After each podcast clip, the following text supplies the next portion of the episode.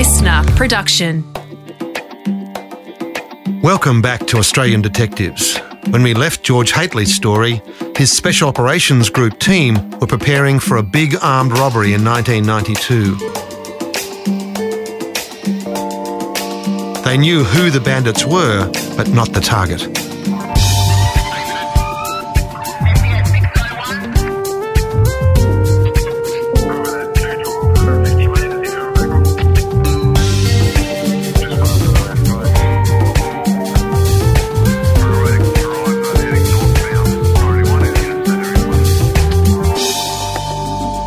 So, the day comes when it's hmm. on. Yep, same panel van rocks up, parked virtually in the same area. We're sitting off about 100 metres away in a car park, looking diagonally opposite them. The gang had another white panel van, identical to the one police had seen Asling driving the previous week, even down to the vertical rear doors. Asling was again at the wheel.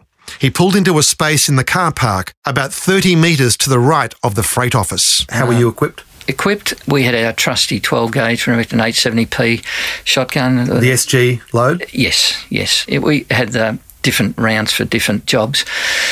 We had SGs, which are about eight or nine significant pellets in a cartridge, and you can get you know different grades of shotgun shells, and they just you know shoot at birds, and they send a cloud of about a metre wide of pellets, lots and lots of little little pellets. They had a bit of um, penetration, so we were equipped with the shotguns, uh, handguns, semi-automatic. What did you carry by then? Uh, a Sig Sauer 226 9mm pistol, semi-automatic pistol. Most people had the 38 still then, the yeah, yeah. Smith and Wesson, but Yep. the, the Special Operations Group went for that. Yeah, look, and the police quite rightly have gone to more rounds in a gun because you get in a firefight and you've got six rounds, they're going to go pretty quick because the first five will probably be from the officer closing his eyes, squeezing the trigger at such a horrible threat against his life, he just won't react that well. But the semi-automatics got more rounds it. So we had our other tactical equipment, gas masks and handcuffs and things like zip ties. We don't we didn't use handcuffs, we used zip ties. And ballistic vests, they weren't that ballistic in those days, but what we had we wore and they were heavy. And as I said, our ballistic baseball cap. Right. So you're observing now from 150 metres away in a car park, and what can you see? Uh, just a normal sort of day, people moving about and this panel van just sitting there. It's 1:40 p.m. The small car park is nearly full.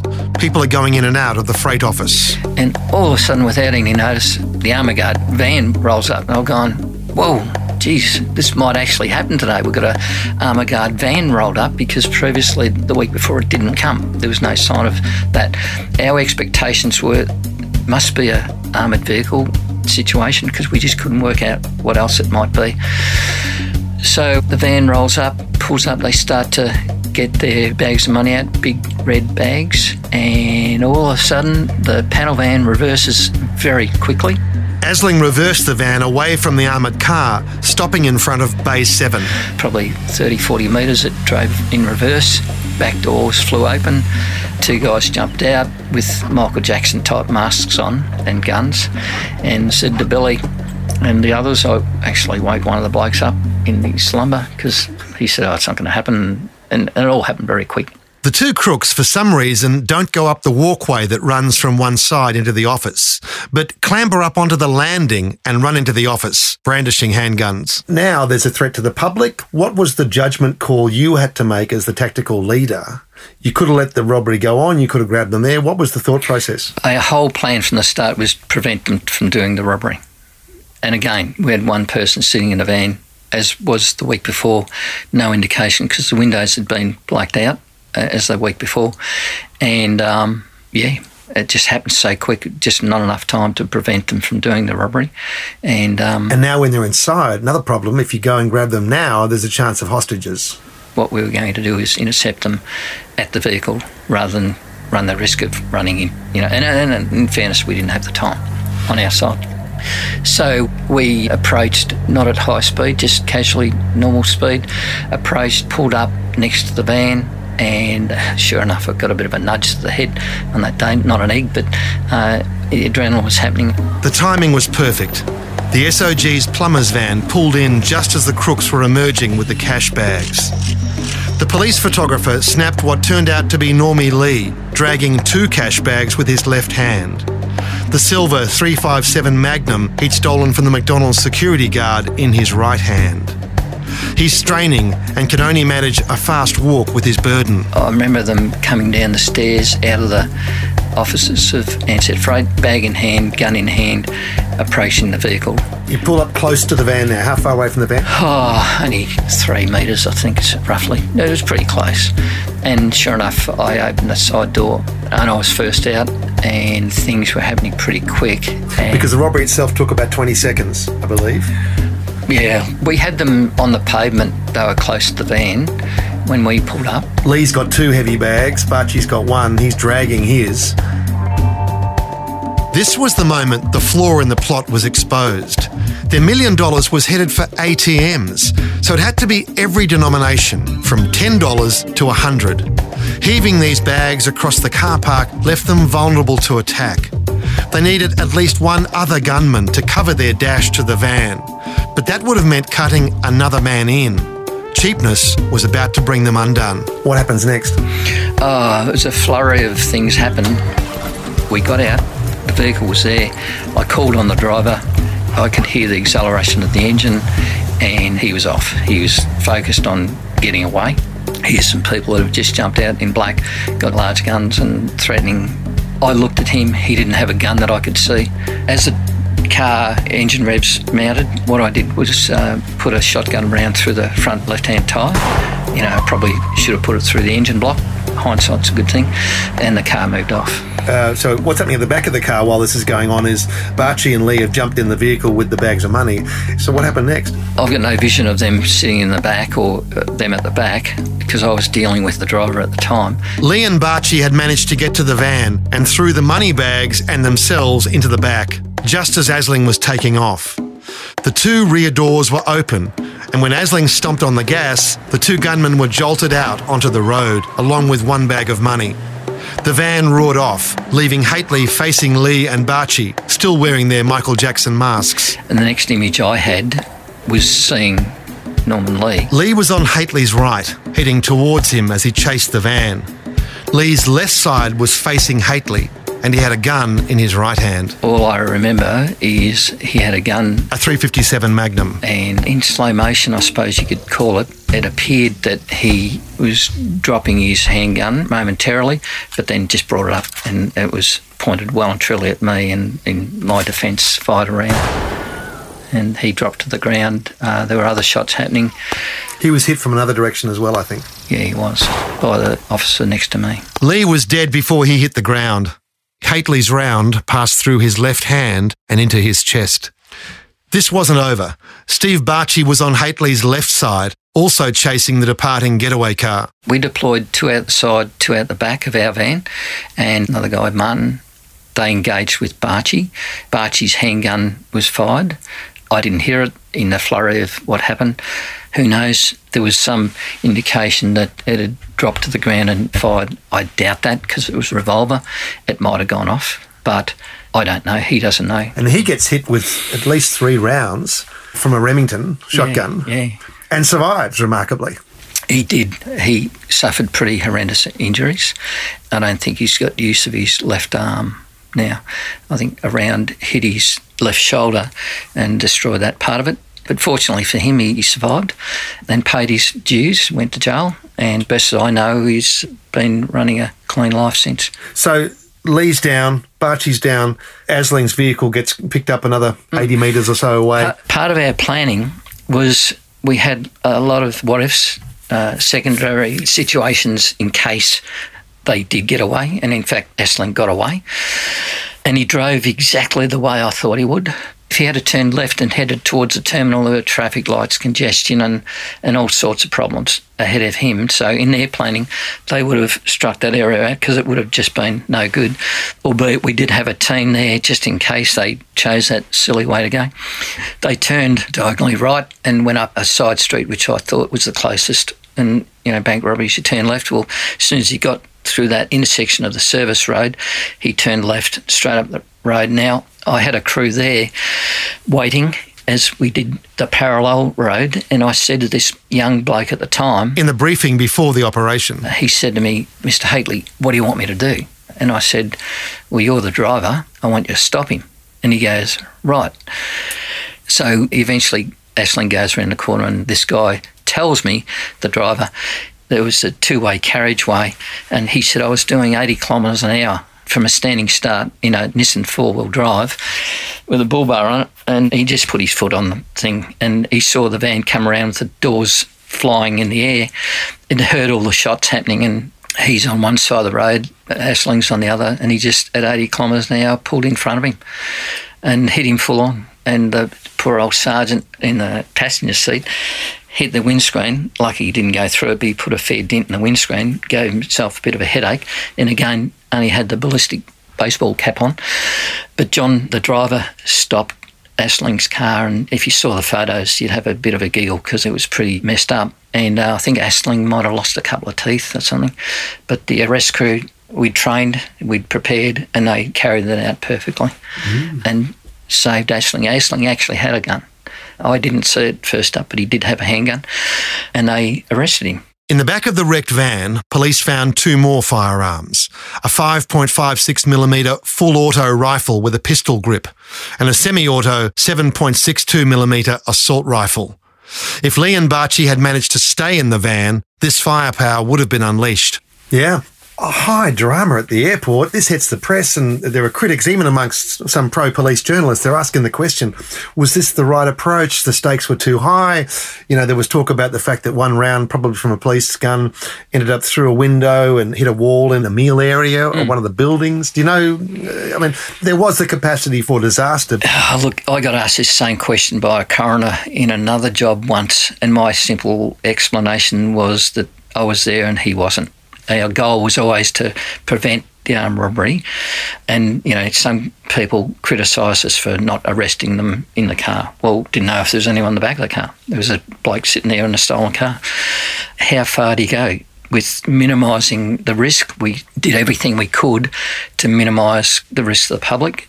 And I think that round was a shotgun pellet, uh, one of eight pellets out of a shotgun that skipped, and shotgun pellets skip off pavement. And uh, I think there was five shots shot by Hare, and three of them hit Barchi. And that window that got the pellet through was high up in the building. So yeah, it ended up in a notice board way over head height and so forth. So it Look, wasn't. You can't ask criminals to engage in a safe zone. You know, they're going to do things, and sometimes police have got no alternative except engage in their chosen area. Yeah. Yeah. Um, as far as you were concerned, this went off just like you'd planned it, just like the training, just like the rehearsals. Mm. If it happened today, I wonder how police would go about it. Similar way, do you think? I'd hope so. Yeah. I mean, you know, you got to put the scenario out on the table again. What would you do? Well, some might go, just go and arrest them and try and get them to confess to conspiracy to armed robbery and so on and so forth. And did they have intent to harm people? Well, they had guns, handguns on them. They had two particular rifles, high caliber rifles. One was semi automatic, one was automatic that had been altered. They had tripods on these guns and they'd practiced the day before. So I would gauge their intent to use those firearms as pretty high. And when you got high velocity rounds flying, shotguns have got a certain distance high velocity rounds have got kilometres sometimes. So you have no regrets whatsoever? None. I was very happy with the way everyone operated. When it was all over, Hateley peeled back the dead bandit's Michael Jackson mask to confirm his identity. It was Lee. As a kid, George had played pool with Lee's brother in his home area, and he knew who Normie was. They'd taken different paths from the same background. George became the soldier cop, and Normie the professional crook each prepared for the risks of their chosen occupations. Just like Hateley, Lee had planned for multiple scenarios. He was wearing three layers of clothes, a duffel coat covering a suit and tie on top of a pullover, which was ironically tagged Made for Life Adrenaline Sportswear. Clearly, Lee had come knowing how this might end. It's tragic that someone dies every time, but they wrote the scenario. We just joined in. How do you debrief when you're the officer who's pulled the trigger and someone's died? We uh, have to attend police psychologists. That was a mandatory thing. And it applies for any officer where they face life threatening situation or a tragic situation like a car accident and so forth. That was mandatory. But in the special operations group, we'd trained for it, we'd thought about it, we'd mentally prepared for it, we'd physically prepared for that sort of thing. With a Formula One racing car driver, he has an accident, he trains for it, prepares for it, expects something being the worst scenario, unlike your Sunday afternoon driver that is driving along and we debrief. We have a very, very serious debrief about it, and all the bad laundry comes out in those debriefs. And we tried to learn by our mistakes, and in so many cases, we did. Yeah. But I think I've heard of other officers we've dealt with in this series actually who, when the light's on, daylight's fine, nighttime, sleeping, dreams, things like that, post traumatic stress. You know, how did you deal with all that sort of phenomenon? I dealt with it really well, actually, because I talk about this a lot well, a lot on occasions to people and in the past officers and certainly the uh, police psychologists because we'd been through their door a few times. We had a bit of feedback and they'd ask for our feedback. And I'd say, for example, Steven Tynan, killed, murdered in Walsh Street, had previously, I think weeks before that, been involved in a fatal shooting himself, shot an armed robber in a TAB. The guy lived and died in hospital some days later. It wasn't even a, um, a fatal shot, apparently, but he did die. So Steven Tynan was in the police department's wisdom, was sent home on his own. And he had to deal with his demons. You know, it was completely justified what he did. Uh, the coroner found that he acted in um, self defence and engaged with this guy. But what I point out is you've got a uniformed police officer with limited amount of training, sufficient but limited.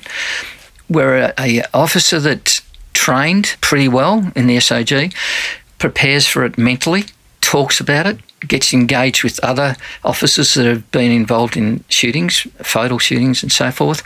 You get to a point where you start to realise that what you're doing is you're reacting to your training. What a normal police uniform officer has to deal with is something way out of the equation he'll question himself straight away. First question he asks is, What if? What if it had been me that got shot? I could have got shot. He had a gun. Uh, I was just quicker. And that's part of the trauma of what police officers suffer because the one and only time I ever had a situation where I suffered post traumatic stress was Oh, I hadn't shot the guy, the guy next to me had shot him, and the criminal had fallen over and died. This was the fatal shooting of Frank Valastro in June 1987. We discussed that earlier. And for every waking moment, for days, I kept seeing this scene and I couldn't work it out. I thought, oh God, I'm going nuts. So I went and saw the psychologist. In those days, you had to go and knock on the door to see them in those early days. Then it was mandatory later.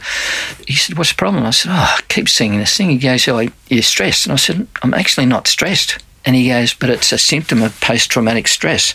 And I said, ah, oh, right. And I said, I'm not going mad. He goes, no, never had that experience since. The psychological support was critical as the SOG was involved in numerous high risk actions during Hateley's time. Equally important was learning from tactical mistakes. We had the debrief, warts and all, debrief. We talked through it. If someone made a mistake, gee, you made a mistake. Why did you make the mistake? Is it a result of lack of training? I remember one situation where, as a result of it was me in particular, let a shot go and nearly killed a woman and a baby. And you know, my whole life. How close was that? Real close. She was on a mattress with the baby on the floor, luckily, and if she had been in a bed, probably would have killed her. Internal Affairs interviewed me. Everyone interviewed me about that, and I just didn't have an answer. I don't know why the gun went off. But during the interview with the Internal Affairs, they said, What happened? I said, Well, gee, I went to the window. The guy next to me put a reamer through the window, which cleans the glass out. And what happened then, the curtains came back down and he grabbed the curtains and the shot went off. So they said, Oh, okay, what happened? And I said, Oh, I cut my finger on the glass. There's a slither of glass still in the thing and it must have cut through my left hand. And I was a left handed shooter. Uh, I still got the scar on my trigger finger on my left hand. And they then showed me a photograph of blood on the glass And what had happened in hindsight was simple. I'd gone to the window. My intent was to point my weapon through the cleared window, and the reasonably new guy in the group had cleared the window. And in his efforts to clear my sight, he grabbed the curtains, and when he came in, he's bumped me. And all I've done was hit the jagged bit of glass with my finger, and it was enough to put three pounds of pressure on the trigger because the gun was safety off, finger outside the trigger guard, but hitting the glass pushed the finger in and squeezed it and hit the trigger. Boom, goes off, which wasn't a fun day for me. And I was in that room cuddling the woman and baby to make sure they didn't have any holes in them. But the lesson we learnt out of that was very simple safety is on at all times until you have a threat. Right, debrief. That's a very important part. It is. So listen, but by this stage, you're one of the most experienced officers in Special Operations Group, probably around the country. You're at the height of your powers. 1994, you get out. Why? I was doing a job on a bikies place. You know, we did a lot of jobs on the bikies, and I was in the back of a F 150. We didn't have the proper equipment in those days. We used to grab anything we could, and I don't know where we got the F 150 from, but we drove up to the farmhouse. But there was a big cyclone fence, and we tried to push the gates open, and ended up the vehicle climbed up on the wire fence, and the whole fence fell down. And uh, I'm in the back with another guy, Paul Carr, and we were the same rank. Paul had been in the SOG a bit longer than me, and but you know, very good mates. He's probably my best mate in the police force, and tragically, he's passed away. Inspector Paul Carr became the head of the SOG, but died in Tibet after being trapped on the world's sixth highest peak in 2003. And we looked at each other as we were driving up the Panton Hills, I think it was, the bikies place, and uh, we're just talking normally and we shouldn't have been talking normally. We should have been focused. We should have been, but we've done this so many times. It was um, not boring at all, uh, but it was Commonplace. commonplace. Yeah. And I just said after that, I said, you know, I'm going to look for something else to do. So I didn't want to get promoted. They kept trying to promote me to senior sergeant, and that meant that I'd do all the paperwork and wasn't allowed in on the jobs. That didn't excite me, and I thought, well, if I'm going to do an office job, I'll get out of the police force. And I'd done 18 years. Joined on the 12th of July, resigned on the 12th of July, 94, and planned it, prepared, planned it, and did something else. And that something else was introducing the taser into Australia. George Hateley talks about that in the second part of this Australian detective story.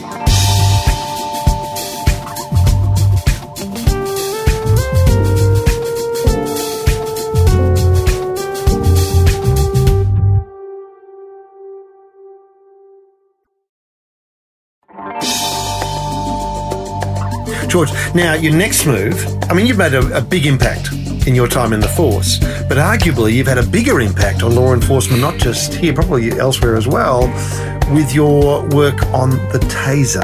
Mm. How did that come about? 1997, I got a call from Kel Glare, former commissioner. Chief. Commissioner, yeah. Yep. He said, "Can you come and see me?" So I went down there, and in a nutshell, they got me involved in the wharf dispute. In April 1998, Stevedore Patrick sacked all of its employees and imposed a lockout at most of its ports, including Melbourne's Webb Dock. The aim was to break the maritime union's power. The next day, new non-union staff were running the operations. George Hateley planned and executed this on behalf of Patrick's. And I, I planned that from start to finish over several months and uh, executed that on the 7th of April 98. And it was very successful, albeit the media wasn't pro us at the time. But uh, Did you worry about the media? no, no, didn't think no. so. The productivity on the wharfs is great. People have got good, safe jobs now, and, and I'm really proud of what my part of it was. But during that time, I met a guy who was an Italian ballistic glass manufacturer, and he was very interested in what I had done. And uh, he said, "Oh, you might want to look at tasers." And I said, "Nah." I said, "Tasers don't work." And he said, "No, Because no, you'd been shot with an air air taser. taser. Yeah, it was. What's the difference between the two? One is pain compliant, which is like getting stung by a dart or a bit of electricity in a specific area on your body. Where Taser, the newer technology, was 19 pulses a second for five seconds and it incapacitated the skeletal muscles in your body. Completely different technology. So the air taser, for example, I was one of the, I won't say short blokes in the group, but average size. Uh, they're a lot bigger blokes. Keep bringing this up, George. Yeah. It's a thing. Yeah, yeah, it is a bit of a problem. and put us in the boxing ring, hooded us, and come from all around us with these sparking things, you know, and hit us with them. And all they did was get me more focused, more angry, more, you know, wanting to fight through it. And I could, didn't stop me. And that's what police officers suffer sometimes when they, they engage with a focused combatant, whether they're rage, alcohol, mentally affected and they'll fight through these things like batons and even handguns, like even bullets. You know, there's been people that have been shot and they haven't stopped being a real and impending threat for quite a long time. A situation in Miami, Florida, back in the 80s, and I actually went to the debrief. The FBI came out to Australia and did a debrief on it. Such an important thing. But the first round that was shot was by an agent, FBI agent Dove, into one of the bad guys, and no drugs, alcohol, or anything involved in the bad guys. And the first round that was shot in that firefight was a fatal shot. Shot him in the heart, and he lived for another two and a half minutes and killed two FBI agents and injured five. So, as a police officer, you've got to try and get equipment that's going to incapacitate. So the only way to incapacitate, surely with a, a, firearm, is shoot between the eyes and follow that line down to, I think it's C3 or something of the spinal cord, and that'll stop someone straight away. But other than that, you run the risk of them being, as I say, a real and impending threat. And I'd seen a few situations where people had been shot multiple times and still fought on so the taser is a great uh, bit of technology. How many times have you been tased? Oh, 13 times. Right. Um, you remember each one? Yeah, each one. And uh, funny enough, I did one in front of about 450 police officers in Las Vegas. They asked for volunteers, and I kept putting my hand up, and they wanted volunteers for different tests and so forth. And I don't drink alcohol, I don't smoke, I'm reasonably fit still and they just didn't grab me. And I went and complained. I said, I've come all the way from Australia and you blokes won't pick me. And they said, Well, put your hand up for the next one. So I did. And it was a new technology, XREP, which was an extended projectile situation where you fired it out of a shotgun and it was extended range electronic projectile was what XREP standard for. So he fired it from a shotgun and it was an impact round, so it hurt like getting hit by a golf ball at about 10 feet away from a person swinging.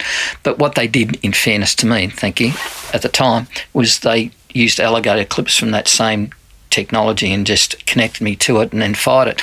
But there was one other silly person that put their hand up out of 450 and he went first.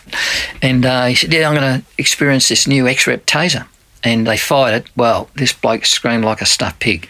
And I'm standing there lining up to go up there on stage, and I'm going up stage, it's like going to the guillotine, and thinking, oh, what have I got myself into? And so anyway, they connected me up, but I'd had it so many times previously in demonstrations that I'd done and, you know, whatever, dares, and they connected me up and fired it, and it was a different feeling. It was a wave of pain. It was an interesting thing, but again, I represented Australia, and at the end of it, didn't make a sound. They lowered me to the ground as they do when you get incapacitated because you'll fall over and they hold on to you. And I jumped up and I was still connected, and they were just fascinated at the fact I didn't make a sound. And they said, How did you do that? And I said, Well, I wasn't going to let you blokes know how painful it was. And well, the whole place was in uproar. They thought it was hilarious. And here's a, an Australian, an Aussie, as I said, fought through that thing. Back to training, back to the way you conduct yourself. Yeah, yeah, definitely. And as an interesting, funny example, my daughter, who's uh, had three kids now, she's in her thirties now, but uh, oh, you better still still stay young then, George. Yeah, if she yeah, hears this, yeah. buddy. But she said to me, "Can I get exposed to a taser one day?" I said, reluctantly, I said, "Well, no." And she said, "Well, I'm not asking now. I'm telling you, I want to get a taste of taser. I said, well, we've got a course running and you come along and watch it. And there was 45 officers from Australia here in Melbourne one time and I got my daughter to come along and she was, you know, dressed appropriately, tight jeans and t-shirt and long blonde hair and you know, ponytail and all the blokes, you could just see them all looking at her. And very fit. And next thing, um, Hans Mararo, the head instructor from Taser, said, okay, who's first? And my daughter put a hand up and they're all going, "Whoa, what's going on here?" And they connected her up. They fired it, and um, she didn't make a sound because I said to her, "Do not let anyone know this hurts you." And she goes, "Okay." And I said, "Don't make a sound. You can do it. You can do it." And I briefed her. I told her my expectations, and sure enough, she did not make a sound. And at the end of it, she jumped up and turned around to them all and said, "Well, not as bad as childbirth." and and the point is, officers engage with mentally affected people, alcohol, drug affected people, rage affected people. They're not going to feel pain. I've seen it. I've seen, you know, big Maori people hit across the head with a baton and they just shake their head and just keep going. I engaged with a big guy once in an interview room. He tried to escape out of the interview room. I was just there to take his name. Had nothing to do with the case. And he said, I'm going. I said, Oh, you can't go. And he goes, No, I'm going. And I said, Well, I'm going to stop you. And I looked at him. He's six foot plus, big bloke. And um, he uh, decided to go, and I just grabbed him by the clothes, uh, dislocated one of my thumbs and sprained the other one in the flurry of punches, hung on to him, but I saw an opportunity and I lifted my knee up into his groin as hard and as quick as, and as powerful as I could. And it didn't do a thing. And later on, I had a bruise on my knee. From his testicles? Yeah. And anyway, all the police officers in the station could hear the banging and carrying on, and I think I might have yelled out, help, a couple of times, and they all come in and they uh, sat him on the floor and handcuffed him. I sat down with this bloke and said, "Now, can I have your name?" And he he goes, "Yeah." I think the last officer said, "You know, do you want to give him a bit back?" And I said, "No." No, he's handcuffed to the chair, and that's it. And the, the guy asked me, he said, "Why didn't you flog me?" And I said, "Well, it's just not me, you know." And I said, "And the other thing, I could see you out in the street one day and you could flog me again, you know. So it was quite funny. And the thing I asked him though was, look, I hit you as hard as I could with my kneecap into your nuts. And he said, Yep. And I said, Why didn't it drop you? And he said, You know, it hurt like hell. The pain was severe, but I knew if I went down, I was going to cop it off you. And he said, I wasn't going to go down. And he was just a focused combatant. So you think of a little policeman or policewoman nowadays that have to engage with these things, they've got to be given the right tools. And Taser incapacitates from a distance, from a safe distance. It's funny because people are still complain about taser. There's the occasional death, it does happen, but they focus on that when you realise how much, how many people have not died because a firearm wasn't involved. Yeah, I have argued the point over time and I'll still argue the point now. Give me the evidence where someone dies as a result, direct result of a taser, and you'll find that it's always something else that contributes towards that death. And and I've been all over the world with taser. I used to handle the Southeast Asia part of it, Japan and Indonesia and Korea and all sorts of places. And this question always come up with the authorities and sometimes politicians and, and so on. And I said, there is no direct evidence. Even Amnesty International used to jump up and down about all these taser related deaths. And Amnesty International would challenge, and I challenged a few of them too when I would engage with them locally or through the media or, or on radio and so forth. And I'd say, well, show me. And they couldn't. And what it was, I'd say they were taser related deaths because they had other contributing factors. Um, people died from positional asphyxia. There was a famous situation in Canada where a guy had flown from uh, Ukraine or someplace like that, couldn't speak English. He was in behind customs for eight hours. Could you imagine someone? Caught in customs, lost for eight hours in this uh, Canadian airport and eventually he went nuts and threw things around. The Royal Mounties come in and engaged with him and fired a taser. And, and there was video of it, not one, but two coroners. Took two years to determine what the cause of death was for that particular guy. Taser wasn't. Yet it's still, it's controversial. It's he died from positional asphyxia. Yeah. You should have seen the Mounties. They were big blokes. Some coppers eat too many donuts and coffee, and they were big blokes. And they just sat on him, and he died. In fairness, you got to read coroner's reports. In the media, their own worst enemies sometimes, and they jump in and say, "Oh, Taser, you know, there's a Brazilian student in Sydney that got chased, and half of Brazil were on protest march about Australian police killing one of the young ones." And it wasn't Taser at all. That was a classic positional asphyxia. In the excitement, they all jumped on him. Right, and he was also high on methamphetamine, I think, at the time. Uh, I think it had drugs in his system, yeah. and I think it had LSD as well. And he was on a trip inside a 7 Eleven or similar, went to grab some bickies, as people do, and, you know, get the munchies. And when he got confronted, he took off. Well, the unfortunate thing there was police had just gone to an armed robbery. A police officer had been shot earlier in the night. And here's another armed robbery. The hype of, you know, I think it was four or five o'clock in the morning. Police officers were, you know, they were tired, they were full of adrenaline. They'd heard this armed robbery in progress. It just, you know, Chinese whisper got out of control. And the next thing, they get to the scene. Here's a young bloke running down the street, middle of winter, no shirt. Chased him, and they hit him with a taser. Only one dart connected, so it didn't affect him, didn't connect, didn't get that circuit happening. You need both circuits in. Only one dart hit him. And even if two had hit him, it wouldn't have killed him.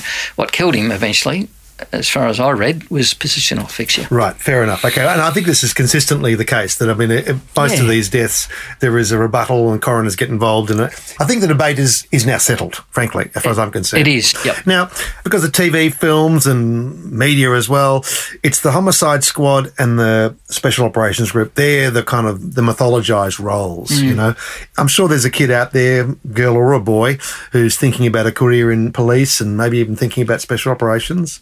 What advice would you give to a young person or even an older person who's thinking of that sort of career? Mm.